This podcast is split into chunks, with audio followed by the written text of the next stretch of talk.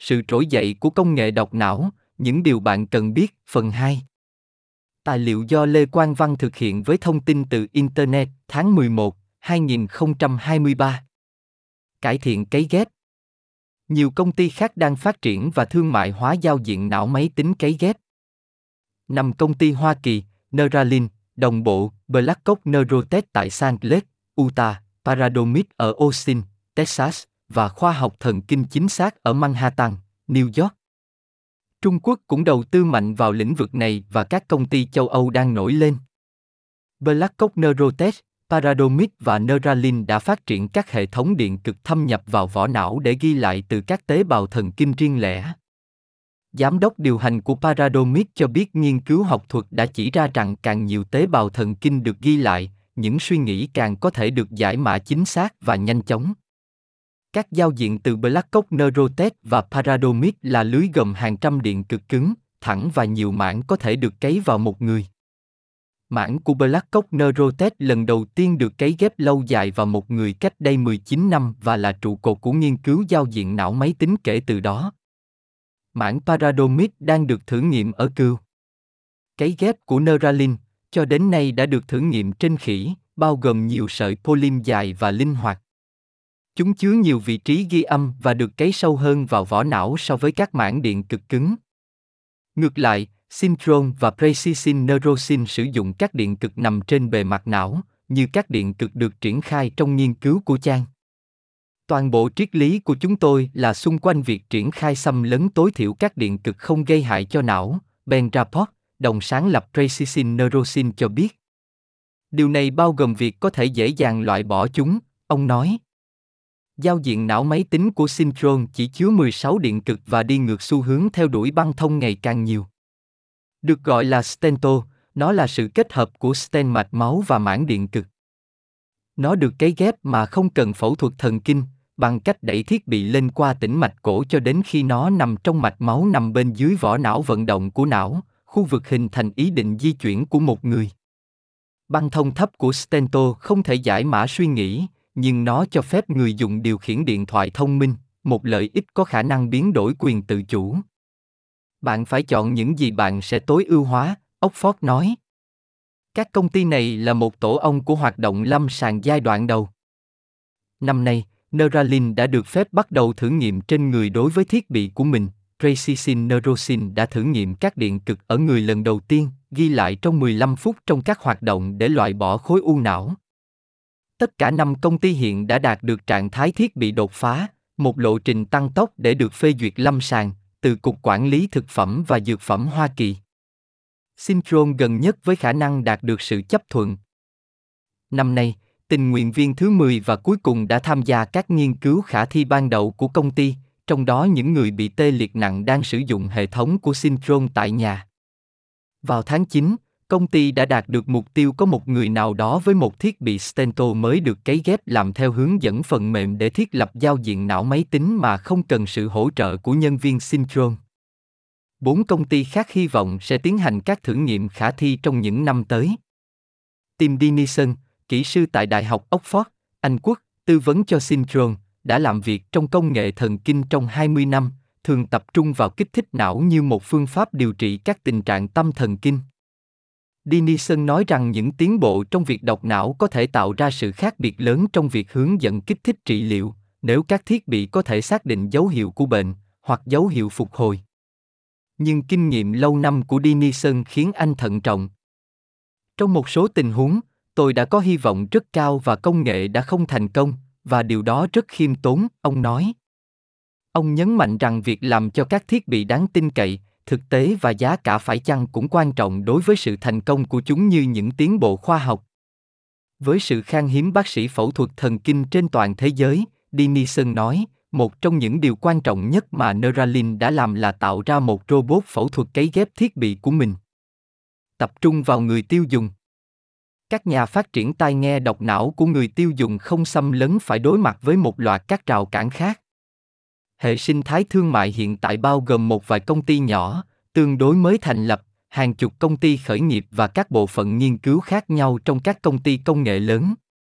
Ba hạn chế lớn của công nghệ thần kinh tiêu dùng là hình thức mà họ đã thực hiện, các ứng dụng mà họ đã cung cấp và chất lượng của tín hiệu mà bạn có thể nhận được từ chúng. Nita Farahen, một học giả pháp lý chuyên về lĩnh vực này tại Đại học Duke ở Durham, Bắc Carolina nói.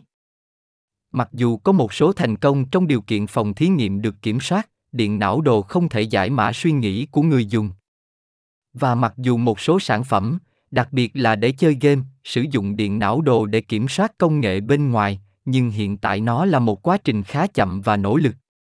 Điện não đồ tốt hơn trong việc đưa ra một dấu hiệu chung về trạng thái tâm lý của ai đó.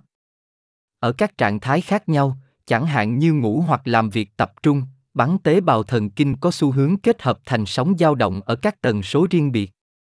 Giấc ngủ, ví dụ, được xác định bởi sóng delta chậm, thư giãn được liên kết với sóng theta trung gian và sự chú ý với sóng alpha nhanh hơn. Nhiều ứng dụng nhằm mục đích làm cho người dùng nhận thức có ý thức về trạng thái não của họ thông qua một số hình thức giao diện để giúp họ thay đổi nó. Một số công ty cung cấp các sản phẩm cảm biến điện não đồ như băng đô, tai nghe hoặc tai nghe mà họ nói thúc đẩy người dùng hướng tới trạng thái thiền định sâu hơn hoặc giúp mọi người bước vào trạng thái tập trung hơn và hiệu quả hơn. Vào năm 2022, câu lạc bộ bóng đá Liverpool thông báo rằng công ty công nghệ thần kinh Neuro 11 của Đức, có trụ sở tại Potsdam, đã giúp các cầu thủ của câu lạc bộ học cách đạt được trạng thái bình tĩnh, tập trung trong các tình huống áp lực và đã hỗ trợ hiệu suất của họ, mặc dù các nhà nghiên cứu cảnh báo rằng có thể có hiệu ứng giả dược lớn với các can thiệp như vậy. Một số sản phẩm nhằm mục đích điều khiển sóng não trực tiếp với hy vọng thay đổi trạng thái tinh thần của một người. Andrew Jackson, một nhà thần kinh học tại Đại học Newcastle, Vương quốc Anh, đồng sáng lập Nerdio, một công ty khởi nghiệp sử dụng thuật toán ghi lại điện não đồ của người dùng và trong thời gian thực, tạo ra âm nhạc tổng hợp nhằm mục đích thúc đẩy hoạt động của não để tạo ra sự thư giãn hoặc tập trung.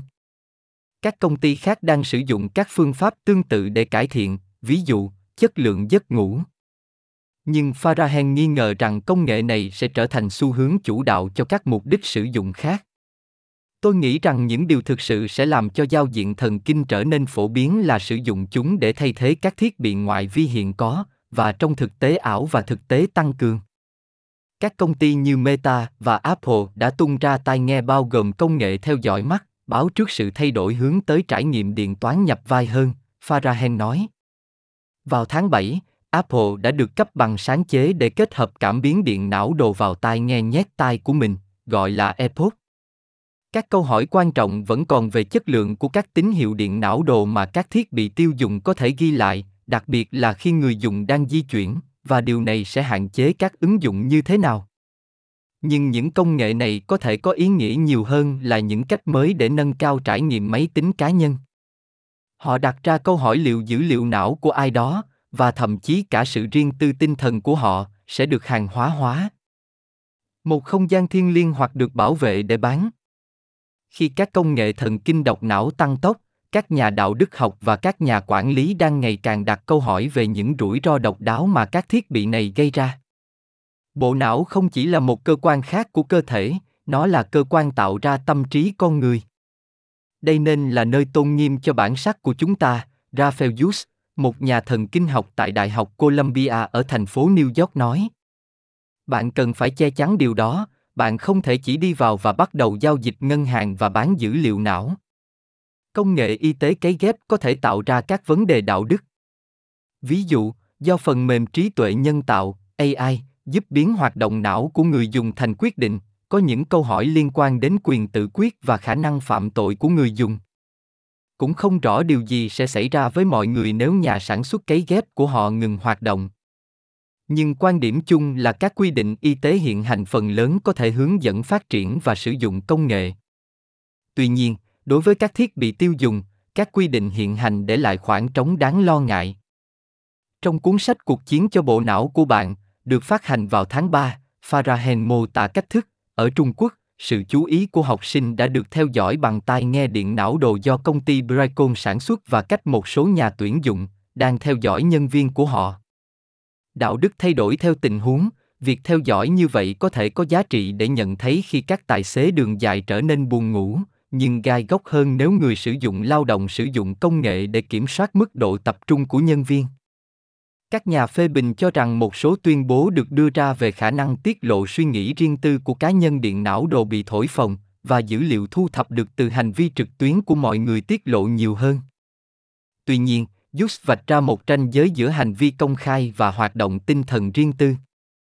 Ông nói rằng những cải tiến nhanh chóng trong giải mã AI và phần cứng không xâm lấn làm cho cuộc chiến giành quyền riêng tư tinh thần của bạn trở nên cấp bách hơn nhiều. Hughes và Farahen nghĩ rằng các hiệp ước nhân quyền hiện tại cần được cập nhật để bảo vệ công dân chống lại việc lạm dụng công nghệ thần kinh.